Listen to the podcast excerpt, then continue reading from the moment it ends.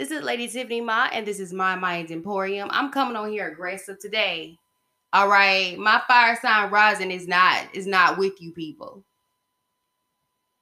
Heard y'all over here acting some medical questions for people to get a job and shit.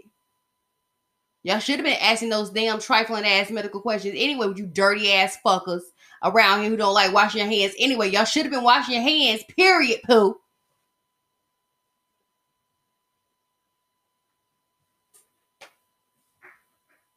Anyway, I hope y'all are having a lovely day since everybody want to now bring back the damn COVID mandates.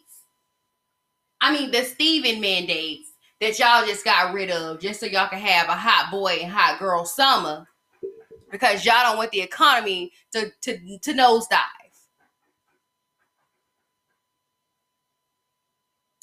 Just in case y'all want to know, today's topic is going to be about the Texarkana Phantom Killer. I told y'all that yesterday. You know, there is a um that was part of my urban legends. It was called the Hookman, but the Hookman is based off the Texarkana uh, Phantom killings. So that will be today's topic for today. But first, let's over here. Let's address what's going on right now in the world world. Okay, in the world world. Okay, yesterday I failed to tell y'all this because I was trying to find this and I didn't know where it was at. And it like it was missing for a minute. Understand it was thundering and lightning yesterday. It was storming or whatever. I got this from V103 Atlanta. And it says uh City of Atlanta shut down all public pools. Meanwhile, y'all trying to do public school opening. This is from midday with Ramona DeBreaux, and it says the city of Atlanta has announced that all public pools are closed until further notice. It was said in the statement that the pools closed down due to an operational assessment. The city of Atlanta outdoor pools include the ones at Adam Park, Anderson Park, Candler Park, Grant Park, J.A. White Park, Maddox Park, Pittman Park, Powell at Mozley Park, and Reverend, J- Reverend James Orange Park, Rosa L. Burney Park, South Bend Park, and Thomasville Park. So you uh, normally go to these public pools. You are not allowed to cool off in these pools, even though it's hot as hell outside. Um, in other words, y'all figure out what to do with the water holes in your garden and uh, buy a little Walmart pool, okay? And put some ice in that Walmart pool because it's hot as hell. Okay. I went outside yesterday. We went to the store I don't know what the hell was happening. Okay, I still don't remember if I got in the car or anything. It was hot as hell. So um yeah, and also be mindful of those who don't have things to cool off with, no air conditioning, no fans, stuff like that. Be mindful of people like that. Um, so they're shutting down the pool. They ain't saying reason why. They said for an operational assessment, but the truth of the matter is, we all know that the Steven has gotten worse. The Steven is Steven, okay? This next um story has came from it's come from it's on site.com. Its contributor is Shady Porter, and it says man is stoned to death after he shot four people at a Texas party. They don't play that shit in Texas. you gonna sit up here and shoot up a damn party? We gonna stone your ass.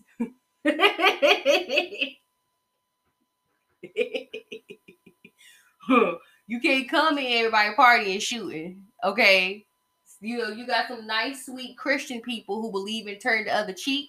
And then you got some people who are about that life. Okay. And this guy got it. it says a gunman who shot four people at a Texas party, killing one, was stoned to death by angry bystanders as he tried to flee the scene. The chaos unfolded at 1 a.m. Monday in Fort Worth after there was an altercation and a man left angry but returned with a gun. He then shot someone in the backyard. As he was trying to leave, witnesses grabbed bricks laying laying nearby and started throwing them at him. According to the Fort Worth Stage Star, according to the Fort Worth Star Telegram, he then shot three more people as he was trying to escape and being pelted by the brick. One of those people who died at the scene, as well as the gunman, from his injuries. The other people who he shot were listed in critical condition and non-life-threatening conditions. Police have not identified the assailant. Like I said, you cannot go into everybody's party and think you can shoot because you having a moment. Y'all better figure out how to go to a therapist, talk to God, talk to somebody, do a voice recording. I do a voice recording because I try to keep myself from popping off because I know Loki, I'm not about that life. I can fight if I need to, but I don't really prefer not to fight and choose violence. Um, but you can't just go inside everybody party and start shooting. They got some and was like, look, we don't know who you thought you were, but what you ain't gonna do is come in here shooting everybody. So he got what he can, you know, an eye for an eye in this situation, honey. Even though, you know, he was shooting they were throwing bricks, but they did what they had to do to protect theirs. Next story is from Baller Alert. It says scammers have stolen more than $87 billion in unemployment funds during the pandemic. Let me tell you something. I need those uh, unemployment funds. I needed that I needed that unemployment fund, but I didn't really deal with it because some of y'all out here lying about that, and y'all over here taking out PP, PP, PPP loans and going on vacation with them. And so I'm scared to file for anything, any form of government assistance because y'all over here playing with the government like the government ain't gonna put your ass in jail. All right. This was blogged by the Cabbage Patch Girl, and it says COVID 19. I'm sorry, we don't call it that. It's the Stephen. Stephen has been a blessing to the corrupt. According to the ProPublica research, a, rec- a record number of fraud fraudsters have profiled have profited from pandemic lockdowns by filing false unemployment claims. ProPublica examined hundreds of society security records and discovered that some people may have claimed and received payouts in various locations with one scammer filing as many as 40 states, 29 states paid $222,532 in payments to the same individual. The majority of the scammers was highly coordinated, according to the researchers, with the gangs interacting, with gangs interacting via telegram from both inside and outside the United States, particularly from China and West Africa. How many y'all have gotten that uh, Nigerian prince uh, email? Bots were employed to file claims in bulk in the most coordinated schemes. The fraud's most targeted state with out of date unemployment systems, such as Vermont, where 90% of all claims are suspected of being fake. Y'all, the government is going to get their money back regardless, okay? All right. So I woke up to this this morning. Um, and by the way, just to tell you, just to let you guys know, the lady that was kicked in the head was kicked in the head by a black officer. Just saying, FYI. Because I don't want y'all to think that I'm always about the race issue or I'm always talking about racism or whatever. It is still an issue in this country but this officer is black. Um, I found this on V103.com and it says officers are relieved of their duties at the viral video of a handcuffed woman being kicked in the head surfaces. This big old giant gorilla ass Negro kicked this woman in the head. This Negro is huge, all right. All he has to do is really thump her in the face. He's huge. He's like seven feet. But yo, big old size 18 feet kicked this woman in the head.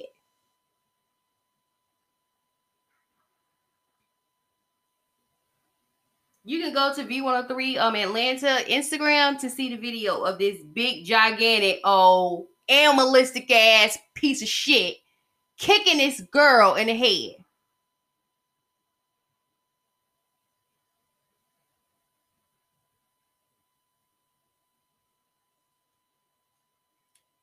Next story. This is from the Shade Room. And it was um this article was written by Brianna D. And it says um, Simone Biles withdrawal from the final Tokyo Olympic team competition due to a medical issue. While Simone Biles has been dominating every gymnastic match she set foot on, she will not be competing in the last competition with the U.S. at the Tokyo Olympics. According to ESPN, Simone returned to the floor with her legs wrapped, wrapped after landing her vault and has withdrawn from the final team competition. a Team USA coach, mentioned Simone is going through something mentally. Team USA gymnast released an official statement on Twitter. Simone, Biles has withdrawn from the final team competition due to a medical issue. She will be assessed daily. Um, so you know, you know, she just needs to rest. You know, she's doing her best and she's doing her hardest. Um, but y'all know, like the first few days of the Olympics, the U.S. did not medal. You know, the U.S. always medal. But maybe if y'all weren't trying to be shady with the protocols y'all got going on, because I think this Olympics is cursed. Okay, this Olympics is cursed. And the US ain't gonna get no medals because I mean, well, we could probably gonna get medals, but we ain't gonna get medals like we used to. But we didn't medal the first day. Most of the time, we usually medal the first day. So this this Olympic is cursed, and I think they should have just waited to do this Olympic, like push it to the fall, or push it to uh, August, the end of August, or like beginning of September, um, because it, it's just not doing what it's supposed to do right now. Okay. Um, in this news, this is to all the uh party girls of the 21st century. I found this on Dame Hoodish's Instagram, but it's coming from page six. If you a party girl, it might be time to chill the hell out. We're about to go on lockdown anyway. So find you a man and find you someone you want to settle down with because uh our girl Paris Hilton is pregnant, honey. She expected her first child with her fiance Carter Reum. So uh yeah. Time to hang up your hot girls, honey. You need to hang up your hot girls anyway because we're about to go back on lockdown there's a lambda variant out, okay, of this thing. So uh find you a friend and cuddle with him. You don't have to necessarily have kids, but now would be a great time to settle down. Um, to chill out. Then when we are able to reopen again, you know, you're just gonna be a hot girl with a baby on your arm. so congratulations to Paris Hilton or her um, pregnancy. That was the last um one I found. That was the last story I found. So I didn't spend a lot of time today on this. Okay, so we're gonna talk about the Texarkana um Phantom Killer. Um, and I'm gonna be honest with you, there's some similarities between the Texarkana Phantom Killer and the Zodiac Killer. Okay, um, because for some reason, I don't know why these messed up people just feel the need to pick on teenagers. Um, when I see teenagers having fun, doing what they do, they can do that. It is what it is. They're teenagers, just as long as they don't mess with me. I ain't got no problems with them. Uh, but for some reason, people hate teenagers. So, um, like I said, you know, people are saying this could have been the beginning of the Zodiac killer and the Zodiac killer could have been doing this a little bit longer than y'all think. Um, but the Turksicana um Phantom Killer um is the first case of kind of like the Hookman urban legend. If you know what I mean. Um, it, he wasn't the Hookman, but it's the it's kind of you know where the Hookman urban legend came from. Um, so yeah, the Turksicana murder mystery. Okay. Um, this story comes from TexasMonthly.com. I'm hoping I'm getting this right because didn't they do a movie called The Town, um, The Town That Dreaded Sundown? I was watching that and then I. I don't know what it was about it. I just I don't know. I can't I couldn't get through it because my anxiety was already bad because we were on lockdown for half a month. Hopefully this loads. The sky is very unclear right now. Okay, loaded. Um, so yes, um, it says um, this article was written by Prudence Mackintosh on December 2014. So this is kind of like a uh, a big article. Um, it says Texarkana murder mystery has local Arthur settled once and for all the identity of the infamous Phantom Killer. Okay. In 1946, four brutal crimes occurred occurred in less than three months in Texarkana. Can I be honest with you? I don't know why I'm saying occurred like that. I don't know what's up with me. It's irritating the hell out of me because that's not how I was taught how to say occur, occur, occur, occur, occur, occur. Okay. Sorry. Three were violent attacks on young people parked on Lover's Lane on the Texas side of town. The fourth was the shooting of a middle aged couple in their rural farmhouse on, on the Arkansas side. At the end of the spree, three people had been seriously wounded and five had been shot to death. The traumatized survivors gave the police little to go on. Fear paralyzed the town.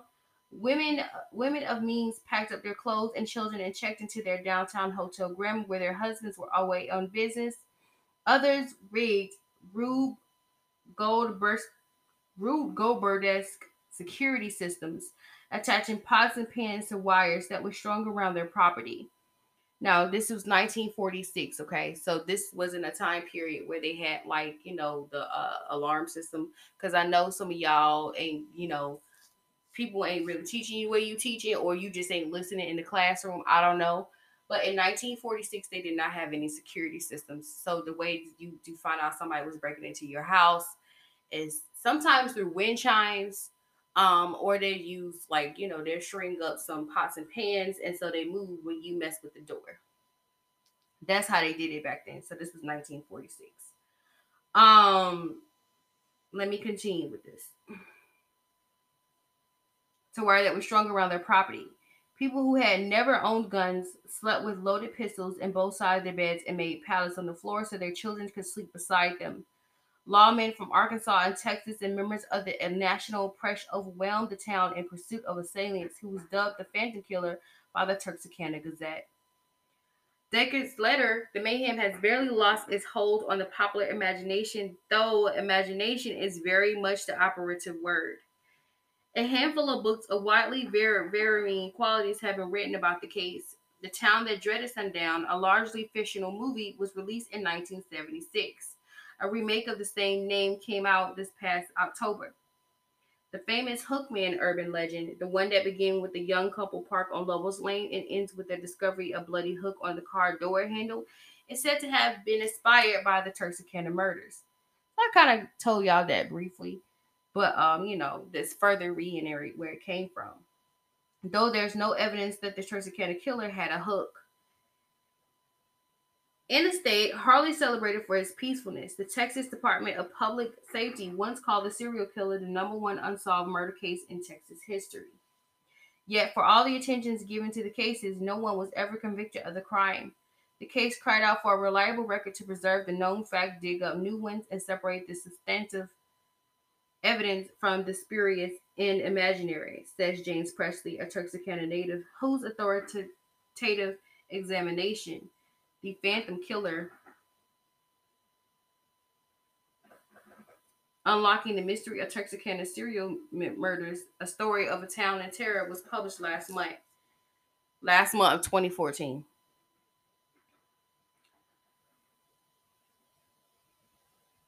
Writing this book was like assembling a jigsaw puzzle from scattered small pieces, some of them missing. Speaking of jigsaw, one recent afternoon, I drove around Texarkana with Presley to revisit the four crime scenes. 68 years ago, the site of the attacks were at the very edge of the town. Today, one is in a suburban development, one is in a nondescript lot near a handful of commercial buildings, and another is in an unremarkable wind area by a public park. Nothing in any of the Texas located evokes the horror of a sudden flash beam on a pitch black night, an armed stranger demanding, Take off your fucking pants the instruction given to Jimmy Hollis, the male victim of the first attack. Presley seemed less sure of the precise location of the final murder scene in rural Arkansas. The farmhouse where Virgil Starks was killed and his wife Katie was grievance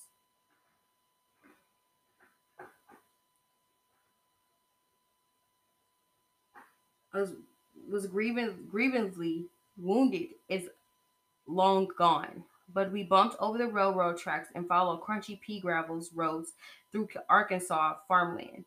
Imagining what it was like for the poor woman to run for help across these dark fields as blood soaked her blood soaked her nightgown. I'm pretty sure that's where Max and Charlie, Arkansas State Troopers Max Tackett and Charlie Boyd, spotted the old parked car, Presley said, pointing toward a clump of woods where an automobile later thought to have been the murder, murderers was parked the night of the attack. Had the lawmen not been racing to drop off expense, expense reports at headquarters, they might have checked out the suspicious car. Since this stretch of road was no moonshine dropped off point, they always regretted not stop, stopping to re- investigate, he said. A year after the shooting, Presley was hired as a 17 year old cub reporter at the Gazette, working with journalists who had covered the killings. But he had an even closer connection to the case. His uncle Bill Presley was the sheriff of Bowie County, where three of the crimes had taken place. I recall my father saying during the summer of 1946, I saw Bill today and he said we could relax now. They caught the man who did it. He's an ex convict, but don't say anything about it to anyone. The man his uncle was talking about was Youell Swinney, a local criminal who went to prison in 1947 for auto theft, whom many believe was a killer. Even at the age of 16, James Presley had pieces of the inside story. He died before I started writing this book, Presley says of his uncle. But I dare say he and every lawmaker who worked in this case never quit mulling the story over and over in the hopes of turning up the hard evidence that could have convicted Swinney of the murders. In the intervening years, Presley became a freelance writer tackling quieter subjects, but he maintained his fascination with the case. In 1971, he wrote an eight part story for the Gazette on the 25th anniversary of the events, but for decades he resisted writing the definitive, definitive book on the subject. Publishers just aren't interested in crime stories. They have no official solution, he says. When finally changed his mind was a 2001 visit from a crew filming an episode of Learning Channel show Mostly True Stories, Urban Legends, revealed standing in the Mossy Woodland Cemetery where one victim, Betty Jo Booker, is buried. Presley, the episode expert talking head, watched as the man who was with Booker the night of her murder was interviewed. But as he headed off to, to headed as he headed for his car afterwards, he noticed that the cameras continued to roll as the crew interviewed a tall, haughty bystander who seemed to be cemetery groundskeeper. Curious, Presley returned to hear what the man had to say. Relishing his moment of fame, the man told a prosperous story of how local law enforcement kept the killer identity secret, even though he knew for a fact they had fingerprints. Presley approached the crew after the man returned to his rake and spade. Everything he told you is completely false, he said. We know, replied the producer. That's what our show is called, Mostly True Stories. I'm sorry, give me a minute on this one. He uh he went ahead to the story even though he knew it was a lie.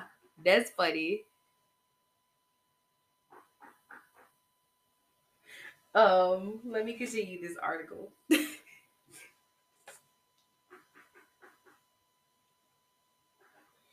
Appalled at the news media liberties with facts, Presley set out to write the authoritative works on the subject. A historian by training, he has a PhD from the University of Texas at Austin. Presley is an indefatigable, fatigable researcher who was undaunted by the aging microfilm, fragile cassette tapes, and dusty old courtroom records. I was lucky, he says. Serendipity and great research networks paved the way. There were personal interviews with a range of people, from neighborhood witnesses to well known psychiatric experts, official records, others hadn't consulted, personal archives, and libraries. Thank God for the internet and the telephone. I made hundreds of cold calls. I learned more about the serial killers in general and this one in particular and their psychology than I have ever dreamed of knowing. It's far to say that I and the readers of the book now know more than the Phantom murders and the subsequent investigation than any single lawman who worked on the case. In fact, Presley Books makes a convincing and argu- convincing an argument as anyone is ever likely to make that Swinney was the killer. So he believed that Swinney was a killer. Okay. As it happens, Presley wasn't the only person in the car who had a personal connection to the killings.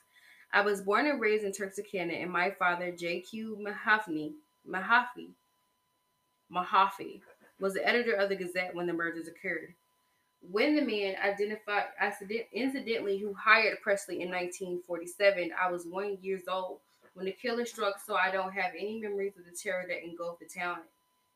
If the crimes were even a topic of discussion around my house, it was only my father expressing his frustration with the national press that seems intent on forever branding his beloved town as the murder capital. Still alive, JQ, his editor friends in the East would joke when they call him. I've always remembered the Texarkana of the 40s and 50s as Norman Rockwellian place. This pre-World War II suburbs where we lived was the cliche neighborhood of unlocked doors, homemade Halloween treats, vacant lot, baseball, and China berry fights. But as I looked through Presley's materials, memories of a very different Texarkana rose to surface. I was, my, I was reminded of how the drinking age enforcement on the Arkansas side of town was notoriously lax. A tired car hop at Lacey, drive-in who served beer to my teenage brother and his friends, brought a beer for me too. I was 11. I remember overhearing talk of drunken brawls at Chaler's Starlight Club, and we all giggled about who would put "We Live S and H" green stamp signs on the three brothels that lined West Fourth Street. Some people call Texarkana Little Chicago because its location as a railroad hub brought great performers and famous po- politicians. But the rail also brought drifters and criminally inclined strangers. The slate line that famously cut through the center of the massive United States Post Office and courthouse also provoked fierce high school football rivalries and created deep division that made law enforcement complicated and insufficient. Inefficient. I'm sorry, not insufficient. Inefficient. Perhaps because the strain of the dark has always crisscrossed. State Line Avenue, Texarkana hasn't tried to hide its most notorious episode the, the way you imagine many a chamber of commerce would. Nearly every Halloween, the city show the ta- shows the town that dreaded sundown at Spring Lake Park, where one of the murders took place. Next month, Northridge County Club will hold the 11th annual Phantom Ball, benefiting a local charity. This counts dark. Uh, you know, that's that's creepy to show a movie based on the real deal. It's creepy. Okay. During my visit to Texarkana to see Presley, I decided to stop by Spring Lake Park, which I remember as a place to feed ducks and attended Bible school picnics and play miniature golf. If even if it even had a skating rink where I learned to skate backwards with lean, slippery hipped old men, old guys who sported bra creamed ducktails and Elvis sneers. On this September afternoon, I sat on a bench watching little boys in a Bible verse t-shirt fishing with their dads whose own t-shirt signaled their affiliation with the Christian Brotherhood of Outdoorsmen. Suddenly, I remember the scariest episode of my own teenage years had happened only a few feet from where I sat. In the decades after the Phantom murders, my older brother generation generally avoided the secluded lover's lane, opting instead of the security of a drive-in movies. But by the time my friends and I were driving, Phantom lore had faded a bit and we gravitated back to the park. One day, the very cold December night, after a passionate evening of hand holding at the movies, my crush of the week and I cruised slowly through the park and then stopped the car by the lake, though, though we kept the heater and the radio running. Parking, as it was known then, was an opportunity for taking privately as much desired commodity in a small town where everyone knew your business one always I could have just totally skipped that because this has nothing to do with the Texarkana. He's talking about Texarkana, but has nothing to do with the Phantom Killer. So I could have totally skipped this, right? All right. That was an article for the day about the Texarkana. Um, because I was hoping that I was getting somewhere with this, where I was getting to the point to where I where there was a correlation between this killing and the Zodiac killer. Because word on the street is, that this basically the word on the street is that um this was a Zodiac killer as well. Um and as we read the article, when I finished the article, it was crazy because it cut off while I was trying to talk and I was busy talking. I didn't even notice I was talking and it was not recording me, recording my mouth. Anyway, um, word on the street is that it was also the the the Texarkana Phantom Killer was also um the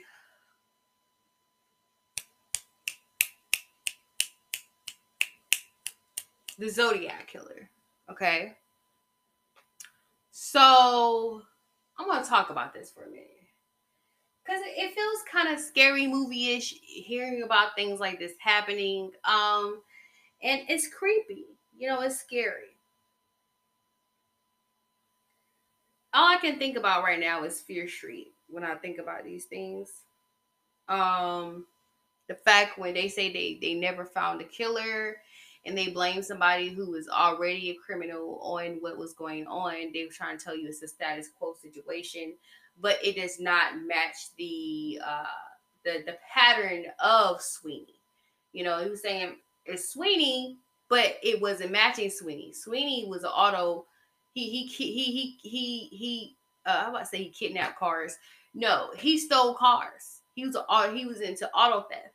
So why would you get into auto theft and then why all of a sudden you go from that until it escalates and becomes a murderer. I don't think this man Swinney is, but there's a huge connection to me between the Texarkana Phantom Killer and the Zodiac Killer. Or you could find out that somebody last name Good has sold his soul to the devil and made sure that Texarkana, Texas, and Arkansas was cursed. And um, every year he brought out someone who committed crimes against people. And let's be straight up honest, a mass murder has become a thing now.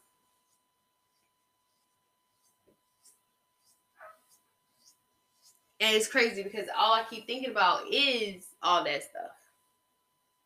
It, it, is about things that happen like that. Like why I was saying in a small town, a nice small town, uh, where you could drink underage, you can get a beer at an underage, and you can just chill and relax. And uh, teenagers can go to the drive-in and, and do what they want to do. That's none of my business. That somebody else is cheering, and all of a sudden, someone decides, "Hey, let me go around and start killing them and hurting them."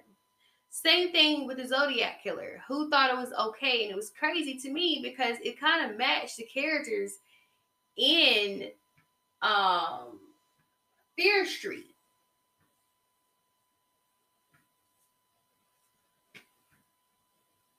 um, I forgot the character's name. What's his name? Thomas Salter, something like that.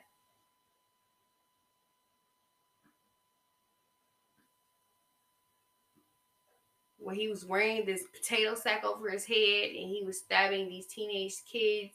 It was because he was under some curse. And it has been a thing where uh, serial killers have become a thing. People uh, do serial killing um, these days, people do things for the gram. They do it for the talk.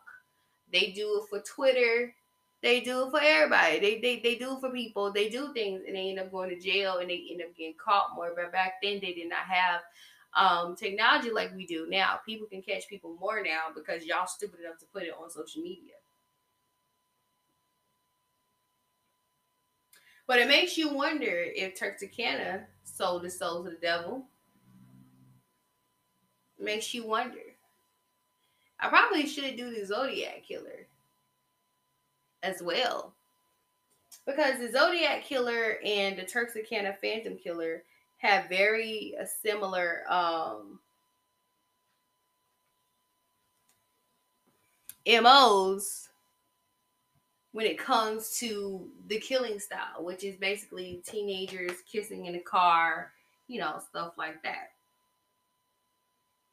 So while we're sitting here and while I'm talking about this, let's talk about that the Zodiac killer. Let's look into a story revolving around the Zodiac killer.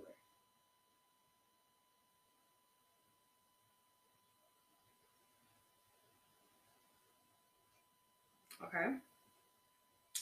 This one I got from the biography.com. It was written December 14th, 2020, but it was originally written October 14th, 2017. It says the Zodiac Killer. Um, it says the Zodiac Killer took credit for several murders in the San Francisco Bay Area in the late 1960s. He was never caught. Now, th- this happened. Let me get it right. Uh, this okay. The Texarkana killings happened in 1946. This happened in 1960. So this was a good. Don't get it calculated out. I'm gonna figure it out. This was a good 14 years later. Yes, I got it. This is a good 14 years later with the Zodiac Killer.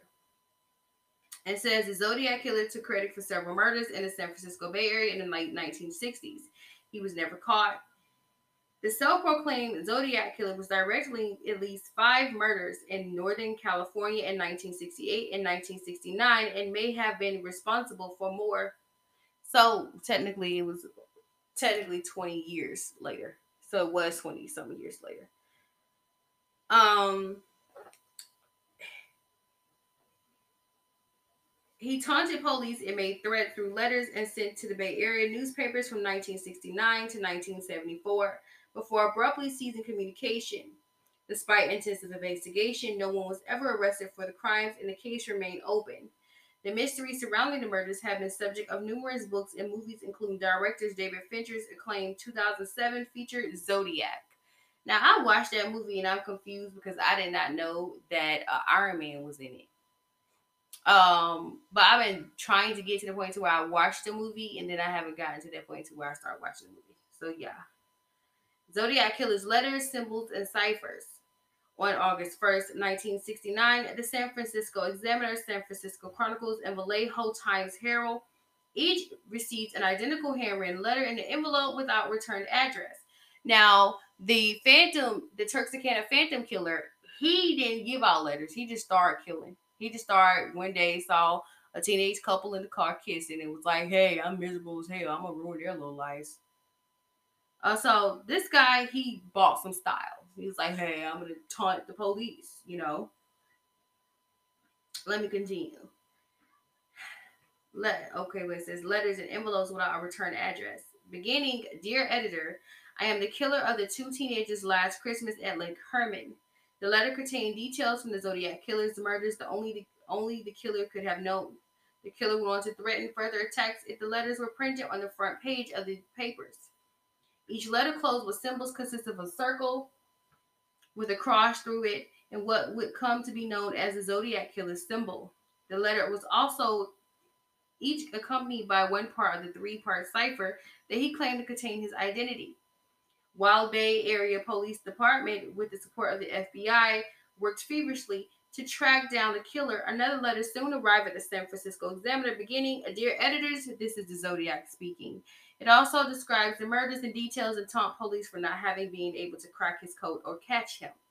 Several days later, high school teacher Donald Harden and his wife Betty were able to solve the cipher. I like killing people because it's so much fun in Red. It's more fun than killing wild game in the forest because man is the most dangerous animal of all.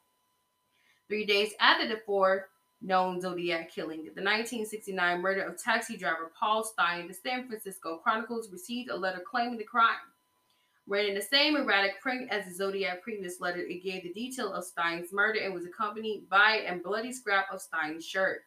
At the end of the letter, the killer mused that he would next shoot out the tire of a school bus and pick off the kitties as they come bouncing out. You messed up in the head, friend. The Zodiac killer continued his taunting correspondence with the Bay Area paper, in which he continued more ciphers, claimed to have committed several more murders, and mocked the police for their inability to catch him. In 1974, the letter stopped, although the investigations has not. Zodiac killer movies well, we already told you about the movies, but we tell you about one. Um, the Zodiac Killer was the inspiration for a psychopath in a 1971 Clint Eastwood classic Dirty Harry, which includes a scene involving a school bus full of children being hijacked. Which I have a story about that too. Another story about a bus being hijacked that has something to do with children. I did I do that story? I don't think I've done that story yet, but I have to look through my archive of podcasts. Um, let me continue. It says year later, Robert Graysmith writing fuels the creation of David Fincher's critically acclaimed Zodiac, which hits the big screen in 2007 with Jake Gyllenhaal, Mark Ruffalo, and Robert Downey Jr. in starring roles. Okay, so it was uh the Hulk, Mysterio, and Iron Man in this movie.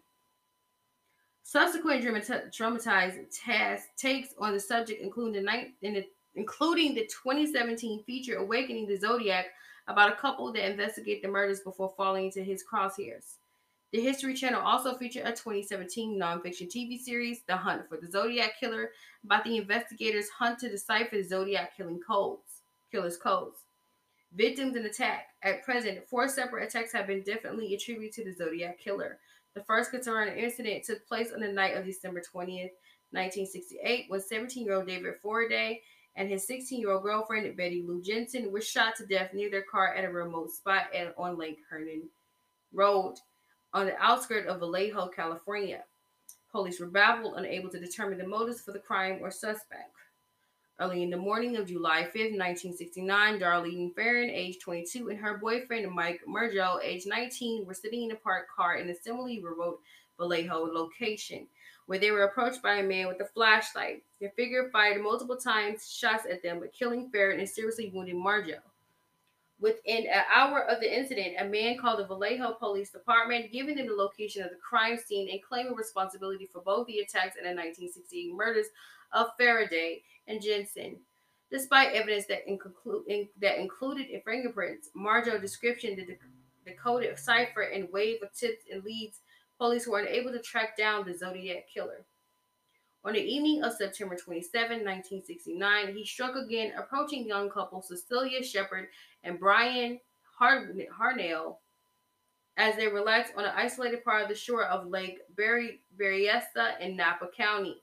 Wearing a hood and a shirt bearing a circle cross symbol, he tied them up before brutally stabbing them, squalling a message for the police on the car door, leaving the scene. He then called the Napa Police Department to claim responsibility.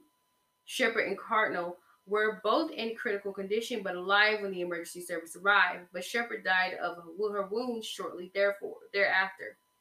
Two weeks later, on October 11, 1969, the Zodiac claimed another life, shooting 29 year old taxi driver Paul Stine in San Francisco Presidio Heights neighborhood.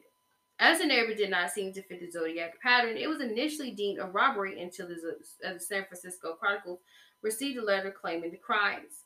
At least five other murders have intentionally linked to the Zodiac killer, including the 1963 shooting of Robert Domingos and Linda Edwards near Santa Barbara, California, and the 1966 stabbing death of college student Cheri Jo Bates in Riverside, California.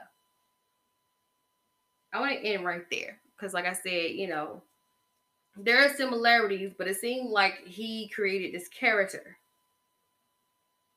this time around. You know, so screwed up friend over there. But the MO is very similar, which is attacking teenagers in lovers' lanes of the town. I and I really just believe like they were the same person. Don't be mad at me for saying that. I believe those two people are the same person. I believe the theory that people are saying that the Texarkana Phantom Killer and the Zodiac Killer are the same person. I don't know they they ever found out who he was, um, but they obviously didn't find out who he was, and apparently he's a screwed up man, and he should have been in jail for what he was doing. Um, but my thing is, why start twenty years later back up again, killing lovers in Lovers Lane? We will never know with that being said, thank you guys for listening to my podcast. Um it's weird how like as I do this podcast, I am in a better mood as a person. Um, because I was really mad. I was mad because all all of a sudden everybody want to go back to these uh uh Steven protocols and I'm like, girl, like bye. I, I can't with you, okay? They should have never stopped doing the protocols. They should have never opened up. So yeah. Um, tomorrow is going to be a little light because I want to talk about Lil Boosie and his problem with Mark Zuckerberg and Instagram. Y'all know Boosie, you know, during the lockdown, he had twerking contest on his timeline. So, you know, we want to talk about that on Wednesday with Lil Boosie. I've got to lighten up the mood. You know, I do light subjects and then dark subjects, and then light subjects and then dark subjects. Because after Lil Boosie on Thursday, I'm going to talk about the conspiracy theory that people believe that instead of Harper Lee writing To Kill the Mockingbird, that Truman Capote actually was the author of To Kill the Mockingbird. So, yeah, um, you know, of course, I have a dark one in there, but tomorrow will be a lighter one. We'll be talking about Little Boosie and Instagram, and we'll be talking about censorship. I want to talk about censorship because I feel like all of a sudden all these platforms want to start censoring people when they weren't too keen on that or too big on that so we're going to talk about that um, how far is too far um, and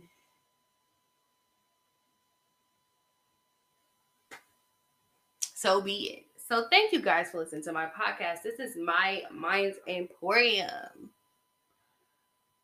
I'm like so outie. Y'all have a blessed day.